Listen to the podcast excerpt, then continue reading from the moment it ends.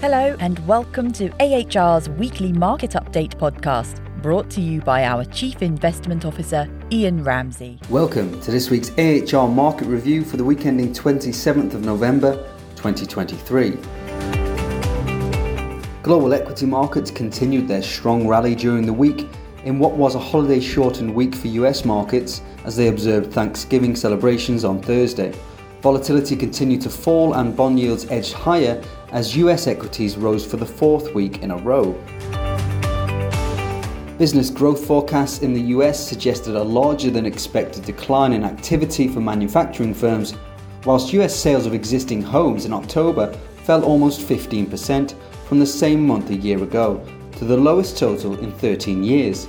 With interest rates staying high, economists expect that 2023's existing home sales total could end up being the lowest since 2011.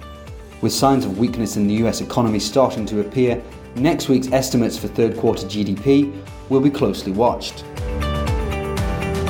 On the corporate front, with nearly all third quarter results in as of Friday, companies in the S&P 500 are expected to post an average earnings gain of 4.3% over the same quarter a year earlier, the first period of earnings growth since quarter 3 2022.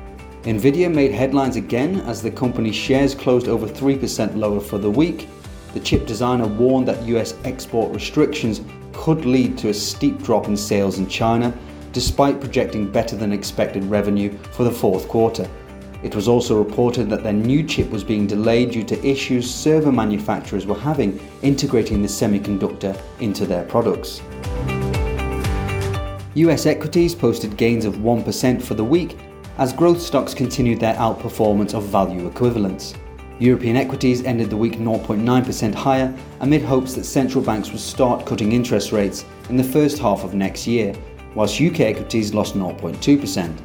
Japan's stock markets registered muted returns for the week, gaining 0.1%, whilst Chinese equities fell 0.4 as economic concerns continue to unsettle investors. Strong demand at US Treasury auctions helped drive down the US 10 year Treasury yield to its lowest level in over two months at 4.37%, although yields widened before the week was out. European government bond yields edged higher, with Germany's 10 year government bond yield climbing from a more than two month low of 2.5% earlier in the week, and the UK 10 year gilt rising to 4.3%, following further comments from central bank officials aimed at dampening hopes of interest rate cuts. That's all for this week's AHR Weekly podcast. Thank you for listening, and for further investment insights, head over to ahrprivatewealth.com.